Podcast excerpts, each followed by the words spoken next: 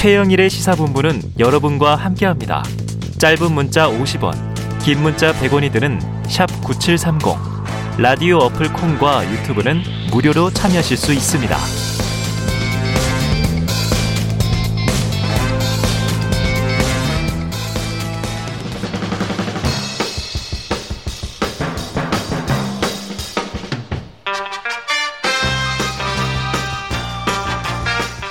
네, 매주 월요일 주말 사이 뉴스들을 정리하고요. 주간 이슈를 미리 살펴보는 주간 이슈 Monday 시간이 돌아왔습니다. 자, 톡 쏘는 사이다처럼 주간 이슈를 해설하는 시사계의 피오나 공주 노영희 변호사 나오셨고요. 어서 오세요. 안녕하세요. 어유, 벌써 일주일 많이 기다렸습니다. 그리고 시사 래퍼 랩진봉 저희 MC님이 오늘 또 예. 비트를 깔아주실 수도 있어요. 자, 성공회대 신문방송학과 최진봉 교수님 안녕하십니까. 노, 어, 영희 만세에 얹어가는 사람 아. 최영일입니다. 영희 네. 만세죠, 거의. 영희 시대. 아, 최영일의 최진봉입니다. 본인의 이름을 헷갈리시면 이건 좀 정체성의 문제가 있으신 거죠.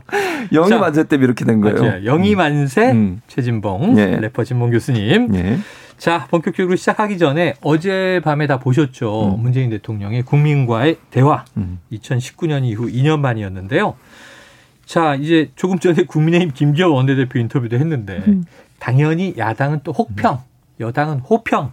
자, 두 분의 좀 담백한 어, 평가 음. 들어보고 싶습니다. 최 교수님 먼저. 일단 뭐 문재인 대통령이 실, 실패한 부분은 명확하게 실패했다고 인정을 했어요. 부동산, 부동산 정책. 정책. 네. 어, 좀 아쉬운 부분이 있다 이런 음. 부분 얘기를 했고 그래서 그런 부분 인정하고 또 앞으로 6개월 남은 기간이 짧은 기간이 아니다. 하루하루가 네. 사실은 코로나의 전쟁이고 음. 초심을 잃지 않고 끝까지 일하겠다 이런 모습을 보여준 건 저는 잘했다고 생각해요. 네. 왜냐하면 이제 정부에 관계된 공무원들을 포함해서 이런 분들이 대통령이 그런 의지를 알고 이제 마지막까지 열심히 하지 않겠어요. 왜냐하면 음. 대부분 이제 정권 말기가 되면 좀 느슨해지고 다음 네. 정부에 누가 네. 들어올까 이거 눈치 볼 수밖에 없잖아요. 네. 눈치 안 보고 하겠다는 것도 저는 의미 있었고 또 하나는 이제 부동산 정책 그 문제점으로 지적되는 부분을 다음 정권에 넘 기지 않도록 노력하겠다. 어. 이것도 저는 의미 있다고 보고 방역 문제도 저는 그 40만 명분 그 치료제 예. 이제 도입 예, 선구매했고 음. 들어오게 된다 내년 초에 이런 얘기도 하셨고 K 방역은 사실 뭐 우리나라 뭐 대통령이 얘기하지 않더라도 전 세계적으로 K 방역이 인정받는 성과기 때문에 음. 그런 부분에 대해서는 뭐 긍정적으로 평가할 수 있는 부분이고 그래서 저는 실패한 부분 얘기하고 국민께 소상하게 자세히 그리고 진솔하게 얘기했다. 네. 저는 긍정적으로 평가. 평가합니다. 진솔한 소통으로 긍정적으로 평가하셨고요. 노 변호사님은요? 뭐 대통령은 정치인이니까 그래서 본인이 있었던 그 치적이나 이런 걸 당연히 얘기하는 거는 뭐 당연한 거라고 음, 보고요. 음, 음. 그거를 갖다가 다른 사람들은 야 뭐 잘못한 거를 말했어야 되는 거 아니냐 왜 자화자찬만 하냐 이 음. 말이 웃기는 것 같아요. 아 그 말 자체가. 네 본인이 나와서 그럼 자기 잘못한 거 무슨 고백하는 것도 아니고, 예, 고해성사 이런 건 아니니까 그렇게 할 필요가 있는 건 아니잖아요. 그러니까 네. 정확하게 알려만 주면 되죠. 거짓말하지 네, 않고 그래서. 음. 음. 부동산 실패한 것에 대해서는 이제 인정을 하고 있고 대신에 공급을 조금 더 빨리 했었어야 된다 네, 이런 거에 네. 대해서 좀 구체적으로 정확한 맞아요. 포인트를 지적을 해주셔서 음. 당연한 것 같고요. 노영민 비서실장이 그러더라고요. 오늘 음. 아침에 제가 인터뷰를 했어요. 음. 전 비서실장. 전 비서실장. 네. 음.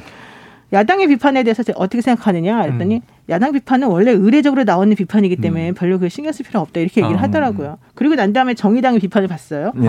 K 시리즈 중에 K 불평등만 빼고 말한 것 같아요. 아, 이 말이 이해가 안 가는 거예요. 그러니까 네. 아 이게 좀 사람들에게 혹하는 말로만 해가지고 뭔가 해보려고 음. 하다가 결국은 그 비판이 좀 비판이 아닌 게 됐구나 네. 이런 느낌을 음. 가졌는데 어쨌든 요점은 그래서 결과적으로는 그 두 번에 있었던 국민과의 대화 그냥 음. 무난하게 잘 됐다. 그리고 하나는 대통령에 대한 그 국정 수행 평가에 대한 지지도가 뭐 34%가 지금 최근 거인 것 같은데 네. 40% 넘는 것도 되게 많았잖아요. 네. 지금 그러면 사실 레임덕이 거의 없고 거의 없죠. 대통령 음. 지금 현재 그 대통령 지지율로는 5년제 이후 최고라는 거예요. 음, 네. 맞아요. 근데 그렇게 따져 본다면은 사실은 실패했다, 뭐 잘못했다라고 자꾸 야당에서 지적하는 그 부분이 음. 사실은 그렇게까지 크게 부각될 만한 건 아닐 수도 있다. 음. 네. 이런 생각을 좀 했습니다. 그래요. 그래서 이제 청와대나 여권에서는 야당의 혹평은 이 의례적인 것이다. 음. 음. 그렇게 하지 않느냐. 또 입장이 정치적 입장이 이렇게 짜여져 음, 음. 있죠. 음, 공격하는 쪽이니까 음, 그렇죠. 정권을 되찾아오겠다고 지금 대선전이 벌어지고 있는데요. 그렇죠. 네. 뭐 노영민 전 실장 얘기해 주셨지만 또 임종석 전 실장 초대 비서실장도 대통령이 이렇게 열심히 하는데 왜 비판만 하느냐 또 안타까워하게 됐어요. 뭐 언론과의 네. 이런 협조가 잘 안 되는 부분들에 대해서도 조금 뼈아프게 생각하시더라고요. 네. 자 한편 국민의힘에서는 이 자화자찬에 빠진 돈키호테다. 그러니까 이제 자기 생각에 빠져 있다 이런 이제 비판을 한 것 같고요. 정의당 아까 말씀하셨는데 음. K 시리즈 중에 K 불평등만 빼고 원래 이게 좋지 않은 거에는 K를 안 붙이죠. 그러니까 이게 좋은 것만 붙이죠. 자, 그런데 이것도 이제 새로운 말을 만들어내려고 했는데 노 변호사님은 납득이 잘 되지 않았다. 그래도 음. 그래도 이 임기 말 6개월 음. 사실 청와대는 항상 국민 통합을 해야 되는 곳이니까요. 음, 진보 보수 여야 음. 싸우더라도 야당의 비판 중에 혹시 수용할 부분이 있다면 어떤 게 음, 있을까요? 저는 그러니까 이 K 불평등이란 말은 동의하지 않고요. 네네. 정의당에서 얘기했던 말은 왜냐하면 사실은 불평등한 구조를 평등한 구조로 만들려다 보니까 기득권 세력한테 도리어 비판을 받았다고 저는 생각해요. 어, 뭐 종부세 문제도 그렇고, 그렇고, 부동산 뭐 많이 갖고 있는 분들한테 이런 부분들을 좀 압박하고 이런 네네. 부분들이 불편하게 느껴질 수 있겠죠. 음. 그런 점에서 본다면 뭐 기득권 세력 소위 이제 우리 사회 주도층이라고 하는 분들 기득권들의 어떤 원 성을 산 부분은 인정하지만 음. 음. 불평등을 만들어냈다고 저는 보지 않고 그건 평등을 만드는 게 하나의 단계였다고 저는 봐요. 네. 그리고 일자리 문제도 그래. 뭐 어제 대통령도 그런 얘기 하셨지만 사실은 음. 코로나19 전보다 일자리 99.9% 다시 회복됐다고 얘기했어요. 네. 그리고 좋은 일자리 만들려고 하다 보니까 네. 단기적으로 뭐 예를 들면 계약직이나 이런 부분이 좀 줄어든 부분이 분명히 있었어요. 네. 근데 그것도 그 부정적으로만 볼 거냐. 음. 물론 이제 당장 일자리를 뭐 24시간 일하는 일자리들이 없어진 부분에 대해서는 예. 뭐 불만이 가질 수 있지만 장기적 관점에서 보면 좋은 일자리를 만 들어내는 게 하나의 단계라고 보는 것이고요. 그래서 저 뭐 야당에서 비판하는 걸 들을 부분은 부동산 정책이요. 저는 음. 그렇게 생각해요. 그러니까 부동산 정책에 있어서는 현 정부가 어쨌든 그거는 뭐 비판을 피할 수 없다고 저는 생각합니다.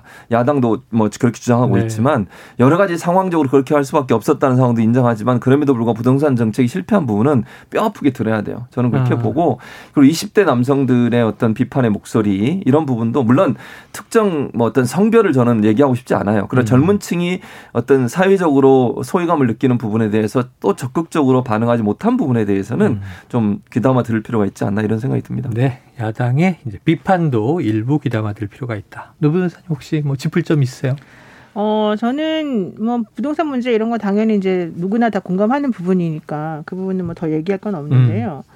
다만 이제 이런 건 있는 것 같아요. 아무래도 지금 뭐 종부세 1.7%만 내는데 왜 자꾸 뭐라 음. 그러느냐 그러는데 네네네네. 사실 그, 그 그렇게 말하면 섭섭해요. 어. 왜냐하면 1.7%의 그 국민들 그분은 국민들이 아닙니까? 네네. 국민들이 사실은 대한민국의 수많은 경제적인 부분을 많이 본인들 기여를 하고 있는 거잖아요. 음. 그러면 그분들한테도 계속해서 뭐라고만 하고 부담만 주고 그럴 건 아니라고 봐요. 음. 그러니까 A라고 하는 층에 대해서만 옳은 정책을 계속해서 음. 펼쳐나가는 예. 거, 그러면서 B라고 하는 층을 배격하고 배척하는 거, 음. 저는 그런 식의 태도는 좋지 않다고 봐요. 아. 물론 대통령이 음. 그랬다는 건 아닌데 네. 결과적으로는 그런 모양새가 좀 됐잖아요. 음. 그래서 그런 식으로 만약 마치 국민을 갈라치기 하는 정권인 것처럼 보여지는 네. 그런 부분, 그래요. 그런 부분들에 대해서는 좀 조심해야 될 것 같아요. 그래요. 일리가 있습니다. 왜냐하면 민주당에서 음. 이전 국민 재난지원금 100% 음. 주자 그랬는데 네. 정부 입장 때문에 88%만 주게 됐을 때는 그랬었죠. 12%는 국민 아니냐 그랬거든요. 음. 맞아요. 근데 종부세에 대해서는 또 저항이 있으니까 음. 1.7%밖에 안 내는데 무슨 폭탄이냐 이러면 음. 그 1.7%는 섭섭할 그 1.7%가 왜 기분 나빠하냐면 네. 예를 들면은 지금 집값이 올랐어요. 음. 그러면은 집값 올라갔으니까 그 정도 세금 내도 된다고 사람들이 말하잖아요. 음. 그러면 집값 오른 거가 사람들에게는 현실화가 돼야 돼요. 음. 근데 그래서 만약에 이걸 팔려고 해봐요. 안 네. 팔려요. 게다가 어. 양도세가 지금 엄청나요. 어. 그러니까 현실적으로 본인들은 아무런 수익을 가져갈 수가 없는 구조가 되는데 음. 계속해서 가지고 있으라고 하면서 보유세만 계속 내라고 하는 꼴이 네. 되는 거예요. 그러니까 네. 정책을 펼칠 때는 여러 가지 점을 좀 고려를 했으면 좋겠어요. 알겠습니다. 자. 몸풀기인데 저분 벌써 의견이 많으십니다. 네. 자 어제 국민과의 대화 관련해서 몸을 풀었고요. 자 오늘 여론조사로 이슈를 시작해 보려고 해요. 어, 일부에서 잠깐 짚긴 했어요. 이 오전에 눈여겨볼 여론조사가 나왔는데 한국사회여론연구소 KSY TBS 의뢰로 이 주마다 나오는 겁니다. 차기 대선 후보 지지도를 조사하니 자, 윤석열 후보 40.0%, 이재명 후보 39.5%. 음. 불과 0.5% 포인트 음. 차이라 초접전 박빙 오차범위 내에 있습니다. 자, 뭐 이거 아까 일부에 읽어드리긴 했는데 이 전국 만 18세 이상 성인 남녀 107명 대상 이 11월 19일에서 20일 이틀간 진행이 됐고요. 중앙선관위 제공 안심번호 무선 ARS 100% 응답률은 7.9%입니다. 자세한 내용은 중앙선거 여론조사 심의위원회나 한국사회 여론연구소 홈페이지에서 확인하시면 되는데 지난주에 비해서 이재명 후보가 7.1%포인트가 올랐고 음. 윤석열 후보는 5.6%포인트 하락했습니다. 최 교수님 네. 이 결과 분석해 주시죠. 일단 저는 이재명 후보하고 민주당이 변하려고 지금 시도를 하고 있잖아요. 네. 그러니까 이게 저는 대비된다고 봐요. 어. 무슨 말이냐면 윤석열 후보 측의 선대위 구성 뭐 오늘 조금씩 마무리 돼가고 있는 것 같긴 합니다만 네네. 계속 충돌이 일어나고 있잖아요. 네. 김종인 전 비대위원장, 이준석 대표 오늘 아침에 또 좀 얘기가 달라졌어요. 네, 얘기가 달라졌어요. 그러니까 그런 부분들 때문에 그리고 올드보이의 귀환이라고 할 만큼 예전에 정치권에 있다가 여기저기 음. 다닌 분들이 또 다시 들어와요. 네. 이런 부분이 국민들 볼 때는 신선함이 떨어지는 거거든요. 어. 그러니까 반문, 비문, 연합체 이거 가지고는 국민들의 마음을 얻을 수 없다고 생각해요. 저는 그래서 사실은 정권 심판론의 전체 큰 흐름 속에서 윤석열 후보보다는 국민의 힘에 대한 기대감이 좀 있었고 음. 그것이 윤석열 후보의 지지로 반영이 되면서 지난주에 그렇게 높았는데 음. 국민의힘이 하는 행동을 보니까 국민들이 볼 때는 이건 신선함 전혀 없고 예전 음. 사람으로 돌아가고 예전에 당으로 돌아가는 거 아니냐 이런 비판이 커질 수밖에 없어요. 음. 그리고 서로 지금 알력 다툼이잖아요, 결국은. 네네. 그 모습이 국민들 볼 때는 별로 좋게 안 보여요. 어. 근데 민주당 같은 경우에 뭐 메모드급 만들었다고 했는데 그게 문제가 있다고 이재명 후보가 계속 얘기하고 그러면서 어. 바꾸겠다고 하면서 선대위원장도 내놓고 네. 지금 사퇴하고 백의종관 하겠다고 얘기하잖아요. 그리고 새로운 인물 영입하겠다고 얘기하고 음. 이러면서 신선한 변화의 바람이 불기 어. 시작해요. 리모델링. 그게 저는 차이라고 뭐두 번째 매타버스의 영향도 크다고 봐요. 저는 직접 가서 현장 있는 사람과 대화하고 또 유튜브로 소통하고 현장의 목소리 다양하게 듣고 농촌 분들 만나서 농촌 얘기 듣고 젊은이들 만나서 젊은 얘기 듣고 젊은이 의견 듣고 또 신혼 예비 신혼부부를 만나서 신혼부부들이 갖고 있는 어떤 고충 듣고 네.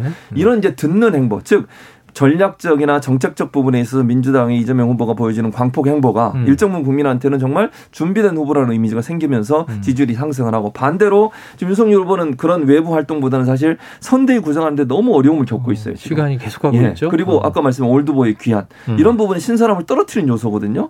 기대감이 어느 정도 실망감으로 바뀌면서 지지율이 떨어지는 그래서 지금 이제 박빙으로 가는 상황이라고 보는데 이런 상황으로 계속 가면 나중에는 이게 반대가 될 수도 있는 상황이 될 수도 음. 있어요. 국민의힘이 정신 똑바로 차리고 가지고 지금의 이그 국면을 잘 넘겨야 된다. 저는 그렇게 봅니다. 국면을 잘 넘겨야 된다. 자, 노 변호사님 한 가지 궁금한 게 최 교수님 말씀 듣다가 윤석열 후보가 이제 소위 말하면 신상이잖아요. 신상. 음. 2월 상품이 음. 아니라 신선하잖아요. 신선도가 높고.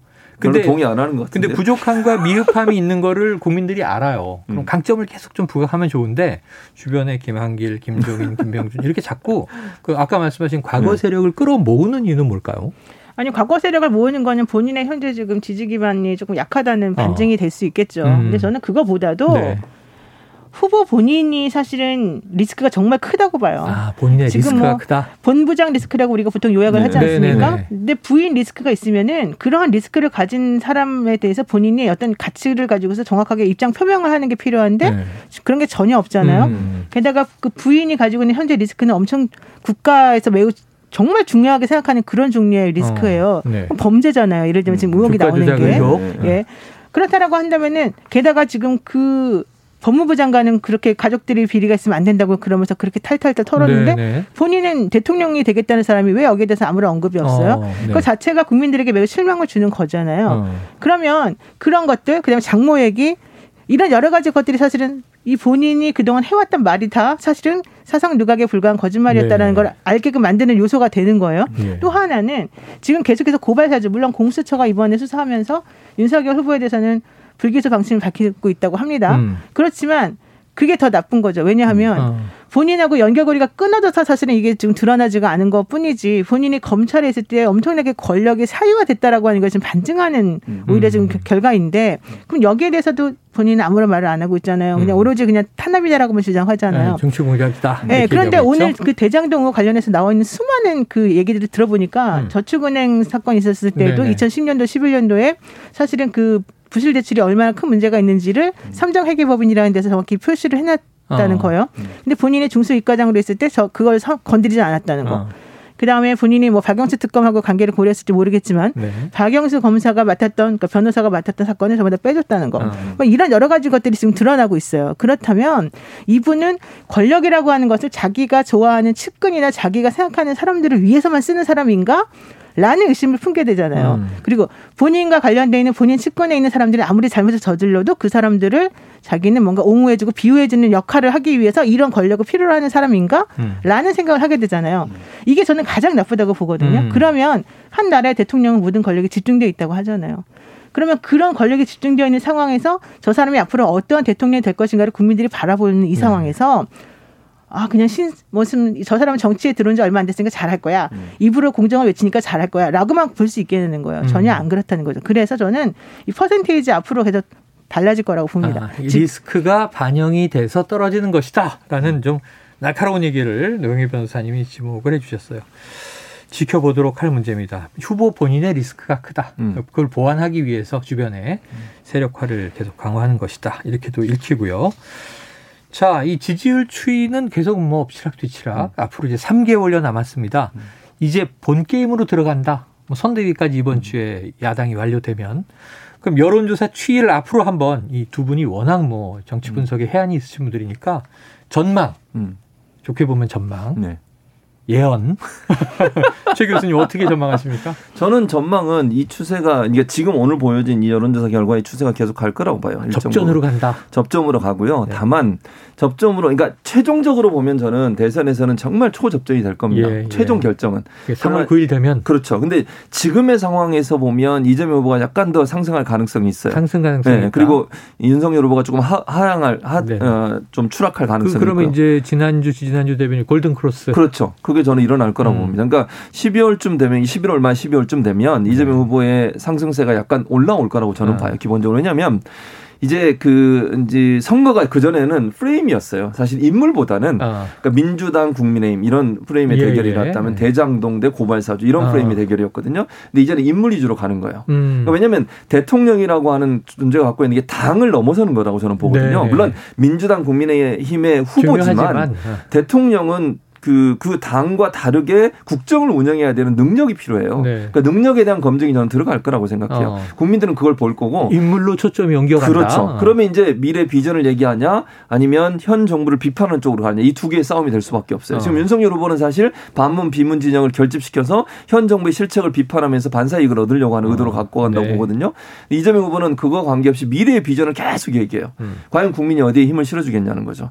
그런 점으로 본다면 새 시대의 새로운 대통령을 기대하는 하는 사람들 입장에서는 어떤 다른 상대를 공격해서 얻어지는 반사이익보다는 미래에 대한 비전을 얘기하는 사람한테 더 조금 더 호감이 가지 않을까. 음. 그런 점에서 본다면 제 개인적인 전망은 네네. 물론 아까도 말씀드렸어요. 막판에 가면 초박빙이 되겠지만 네. 당분간은 이재명 후보의 상세가 약간 이어질 가능성이 있다고 저는 봅니다. 예, 그렇다면 과제는 이제 윤석열 후보도 정권 교체를 계속 강조하지만 그렇죠. 정권 교체가 목적이냐? 여기 국민적이 네.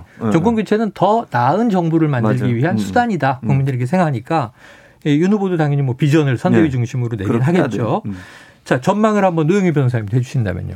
뭐 제가 할 말 다 하셔가지고 할 말은 없는데 네. 오늘 이게 있었대요. 그 이재명 후보하고 윤석열 후보하고 국제 포럼에 참석을 했다는 거예요. TV조선에서 주최하는 글로벌 예. 리더스 포럼 2021이라는 데 참석을 했는데 네. 한 10분 정도 이제 본인의 비전을 말할 수 있는 그런 기회가 주어졌는데 어, 두 사람에게 다. 네, 이재명 후보는 그냥 본인이 인사를 먼저 하고 어. 그 다음에 본인의 정책을 이제 여러 가지 측면에서 말을 했다는 거죠. 음. 그런데 윤석열 후보는 2분 동안을 말을 못하고 그냥 있었다는 거예요. 네. 그래서 사람들이 왜 그러냐 봤더니 음. 프롬프트 준비가 안 돼 있었다는 거죠. 아. 프롬프트라고 하는 거는 이제 연설할 내용을 이렇게 화면에다 띄워가지고 점점 사람들이 읽어 나가게끔 만들어주는 거잖아요. 어. 근데 그러니까 그런 걸 보더라도 본인이 주, 미리 준비해 놓은 원고나 이런 것들이 없으면 사실 이거를 음. 즉석에서 네. 순발력 있게 사람들에게 얘기하지 못하는 거 아니냐라는 지금 의심을 음. 그래서 품는 거예요. 네. 그것은 단적인 예예요. 사실 지금 들은 얘기는. 단적인 예다. 네, 왜냐하면 그것 자체가 뭐 그분의 능력을 완전히 판단하는 기준이 되는 건 아니니까. 네. 그렇지만 이러한 종류의 일이 여러 번 있었다는 거잖아요. 음. 그동안에 이분이 정치 입문한 이후로. 그러면은 우리들은 이제 보겠지. 아까 뭐 알맹이 얘기를 하셨지만은 대선 후보가 되, 려면 우리들은 어떤 대통령을 원하는가 생각해 봐야 음. 돼요. 그래요. 정치권에 오래 있는 사람 좋아하지 않아요. 음. 그리고 잘났다고 얘기한 사람도 좋아하지 않아요. 네. 또 너무 이렇게 막 거칠게 한 사람도 좋아하지 않아요. 어. 그렇지만 우리가 더 안 좋아하는 거는 거짓말 너무 잘하는 사람, 어. 그다음에 능력이 없는 사람이에요. 지금 음. 현재로서. 그리고 기득권만을 대변하는 사람은 사실 싫어요. 네, 그렇죠. 근데 지금 현재 윤석열 후보하고 이재명 후보를 비교해 보면 이재명 후보는 사실은 행정도 잘하고 이런 게 어느 정도는 지금 검증이 된 거잖아요. 뭐 적어도 지자체 음. 수준에서 그럼요. 대장, 대장동 리스크가 있다고 하지만 네. 대장동에서도 이재명 후보가 실패해서 대장동 리스크가 생긴 게 아니에요. 음. 그 대장동 개발은 성공한 개, 대장동 음. 개발이죠. 다만 그 이득 분배가 너무 공평하지 않게 넘어간 것 때문에 음. 그 공평함을 좀, 좀 잘못되었다라는 측면에서 부분에서. 지금 얘기가 네. 되는 거잖아요. 음. 음. 그렇지만 실제 그 일 자체는 개발이 잘 됐다고 그렇죠. 볼수 있어요. 음. 그렇지만 윤석열 후보는 그동안 무엇을 해놓았는가라는 음. 측면에서 봤을 때는 아직까지는 검증된 게 없다는 거예요. 그러면 네. 정치적인 문제라든가 경제적인 문제라든가 미래 비전을 제시하는 문제라든가 순발력있게 대통령이 국민에게 뭔가 안정감을 준다든가 이런 측면에서 하나라도 지금 포인트를 따야 되는데 네. 그런 포인트를 따기가 지금 어렵지 않을까라는 음. 생각이 든단 말이에요. 그러면 네. 아까 말씀하셨지만 오로지 현 정부를 까는 것만 가지고서 사람들 앞에 우뚝 설 수는 없는 거잖아요. 음. 그래서 저는 지금 지금부터 한 내년 1월까지는 예. 사실은 이재명 후보보다 윤석열 후보가 더 우세하게 나올 거예요. 어. 내년 1월 한 중순까지는. 네. 그렇지만 1월 이후부터는 달라집니다. 왜냐하면 대외 환경이 많이 변하고요. 그다음에 이 경제가 살아나고요. 음. 국민들이 체감을 할 수밖에 없어요. 어. 그렇게 되면 그동안 문재인 정부가 해왔던 가려져 있던 여러 가지 업적들이 내 생각 그 네. 밝혀지면서 그거 플러스 문재인 정부가 실패했던 것에 대한 이재명 후보의 비전이 나올 겁니다. 음. 그렇게 되면 국민들은 올바른 선택을 할 거예요. 그때 가서 분명히. 네. 자, 두 분의 전망은 이재명 후보가 지금 음. 좀 이제 고전을 하고 있지만 좀 올라갈 가능성이 있다. 윤석열 후보는 지금 이제 우위를 점하고 있지만 음. 뭐 연말이든 내년 1월이든 대선 전에 좀 이제 하락할 가능성이 있다. 후보 본인의 이제 리스크다. 음. 능력 검증이 필요하다. 음. 이런 얘기들입니다. 이걸 뭐 지금 양쪽 선대위가 다 참조해야 되겠죠. 그렇죠. 윤석열 음. 후보도 음. 약점을 보완하고 또 이재명 후보도 왜 지금까지 박스권에 갇혀 있었는가? 이제 탈출할 것인가? 음. 이게 지금 관건이에요. 자, 야권으로 가보겠습니다. 야당. 왜냐하면 지금 선대위 구성이 아직 마무리가 안 돼서 주말에 아 되는구나 그랬어요. 그러면 이제 윤석열 후보 가치가 좀 높아질 뻔 했어요. 이 입장이 다른 거물들을 결국 윤석열 후보의 의지로 다 음. 묶어내는구나. 음. 그 지난주는 윤석열, 김종인, 이준석 요 3파전이었다면 주 후반에 삼김 시대가 돼버렸어요. 김종인, 김병준, 김한길. 그렇죠. 그 요거 윤석열 후보가 묶어낸 줄 알았는데 오늘 약간 다르죠. 김종인 음. 이제 전 위원장이 2, 3일에 말미를 달라. 네. 그럼 이게 내일이나 모레 어떻게 될 것인가? 그렇죠. 그러니까요. 어떻게 될 것 같으세요? 사실은 그 동안에 그 주말 동안 나온 얘기는 김종인 위원장 전 위원장이 원톱 윤, 원톱은 네. 형식은 원톱이지만 네. 음. 어쨌든 윤석열 후보가 원하는 사람들을 여기에 아. 다 받아들인 것처럼 아, 모양새가 나왔어요. 음. 그래서 우리가 전부 다 아, 이제 김종인 힘 빠졌다.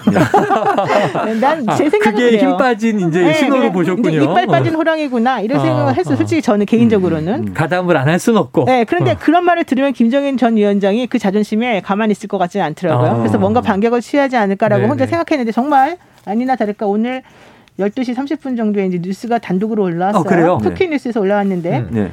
김종인 총괄 선대위원장 선대위 합류 거부예요 제목이. 음. 합류 거부. 네, 전격 거부했다. 즉 음, 음, 음. 어, 윤석열 대선 후보가 21일 김종인, 김병준, 뭐 김한길 이 3인에 대한 인선을 공식 발표했지만 어제 했어요. 네. 네. 22일 윤 후보가 윤 후보가 네. 김전 위원장 선대위 합류를 전격 거부했다.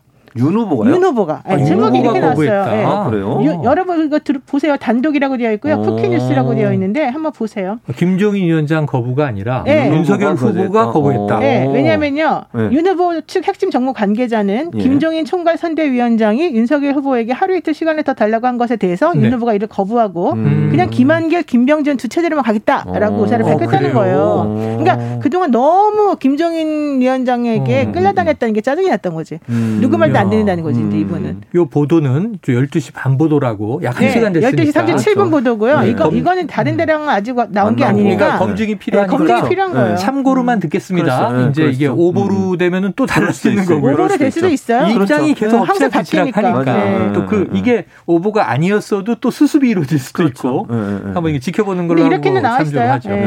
당대표인 이준석 대표와 김병진 전 국민의힘 비대위원 두 분은 상임 선대위원장으로 모시는 일을 뭐 올리겠다라고 음. 했지만 결과적으로는 아닌 그러니까 이게 음, 음, 음. 조합이 어려워요. 힘들어요. 그러니까 조합이 어렵다. 음. 어렵다. 어, 결국은 이런 것 같아 요. 지금 네. 이제 이 기사도 물론 우리가 좀 지켜봐야 되지만 네. 그만큼 의견 일치가 안 되고 있는 갈등이 거죠. 심하다. 그건, 어, 그건 네. 분명히 안 되는 건안 되는 건 당연한 거고 어. 여기서 핵심 그게 아니에요. 네. 윤석열 후보는 자기 마음대로 간다는 거예요. 그렇죠. 어. 누구 말도 맞아. 안 듣는다는 거. 어. 김정인 전 위원장도 윤석열 후보를 컨트롤할 수가 없다는 없다. 거. 이게 바로 핵심 포인트. 그러니까 정권을 줄 수가 없는 상황이다. 네. 윤 후보가 정권을 쥐고 가는데 그렇죠. 어, 결국 맞아. 나는 세 명을 다 담고 싶었어. 음. 음. 근데 한 명이 계속 비토한다 면 그 사람 빼고 갈 거야. 뭐 어, 이런 느낌이네요. 네, 어. 그런 느낌이네요. 야, 궁금하네요. 자, 또 하나 논란이 있는 게 오늘은 오전엔 이런 얘기가 많이 거론된 게 음.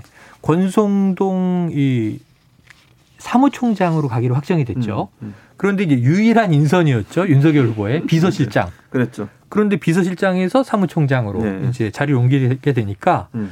그러면은 이제 장재원 의원이 거론된다. 음. 그래도 그 장재원 의원이 또 이제 김종인 전 위원장하고 갈등이 차이가 너무 안 좋잖아요. 네, 그러니까 여러 가지가 있을 그러면 거예요. 만약에 아까 나온 음. 보도까지를 참고로 해서 음. 장재원 비서실장 갈까요?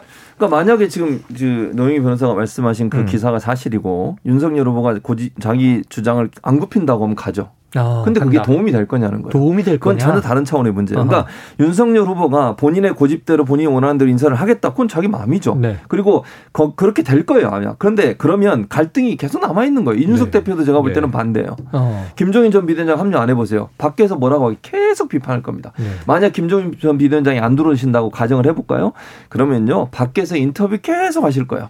아. 그러지 않겠어요? 윤석열 후보에 대해서 그러니까 그동안 있었던 얘기 계속 할 거예요. 안 품으면 네. 도움이 되는 것보다 그렇지 밖에 뒀을 때 리스크가 되는 게 더 고민이죠. 훨씬 커요. 네. 그러니까 영향력도 크잖아. 거기다 음. 장재훈 의원은 잘하시 본인이 스스로 물러났어요. 자기 그러니까 자꾸 해지면은 딴 데는 좋아하겠네. 아 그러면 안 되는데. 아니 그래서 그래서 제가 지금 얘기 듣다 궁금한 게 네. 그러면 윤석열 선대위에서 네. 스카우트 제의가 오면 최 교수님 갑니까? 안 갑니다. 왜 안 가요? 아니 왜 제가 거기를 저랑 안 맞습니다. 스카우트가 왜 오겠어요? 아, 그렇지 오지도 않지만 오더라도 아니, 안 분석을 잘 하시니까. 네, 그래서 저는 어쨌든 장재훈 의원은 사실 이게 뭐 윤석열 후보 입장에서는 친하고 가깝고 측근이서 데려오고 싶지만 음. 그게 그렇게 사사로운 감정을 하면 안 된다고 저는 생각해요. 음. 정말 저는 개인적으로 대선에서 이 이슈가 어떻게 작용할지를 고민해야 돼요. 음. 사람을 쓰는 것도요.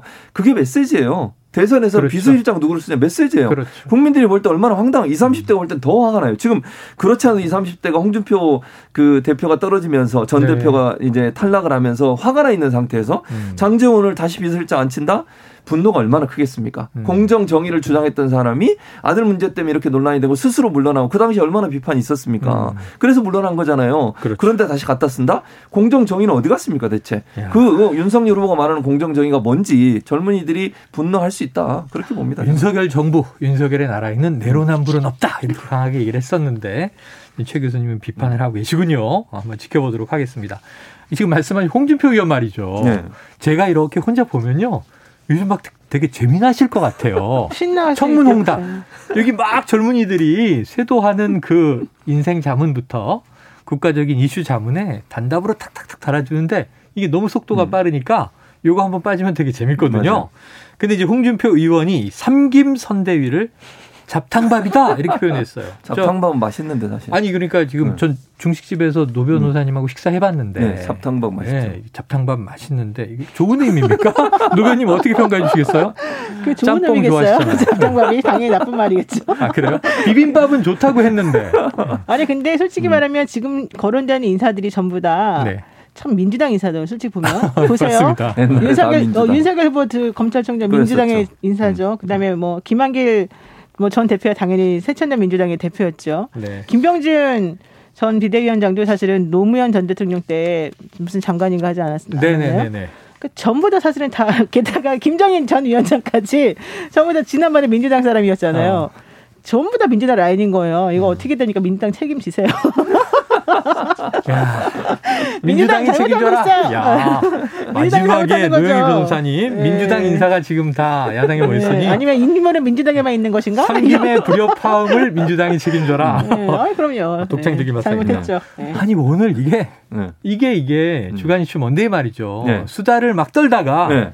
이슈가 굵직하게 막 세개 아, 남아 있어요. 그렇습니까? 아, 지금 김만배 남욱 변호사 오늘 기소 얘기도 노 변호사님한테 들어야 되고요. 네. 지금 또 이재명의 민주당 아, 어떻게 그렇죠. 리모델링 되나 음, 음, 리노베이션 되나 들어야 음. 되는데 시간이 다 돼서 오늘 여기서 마무리하겠습니다. 끝내야 돼. 자 노영희 변호사님, 최진봉 교수님과 주간 이슈 Monday 함께했습니다. 고맙습니다. 감사합니다. 고맙습니다.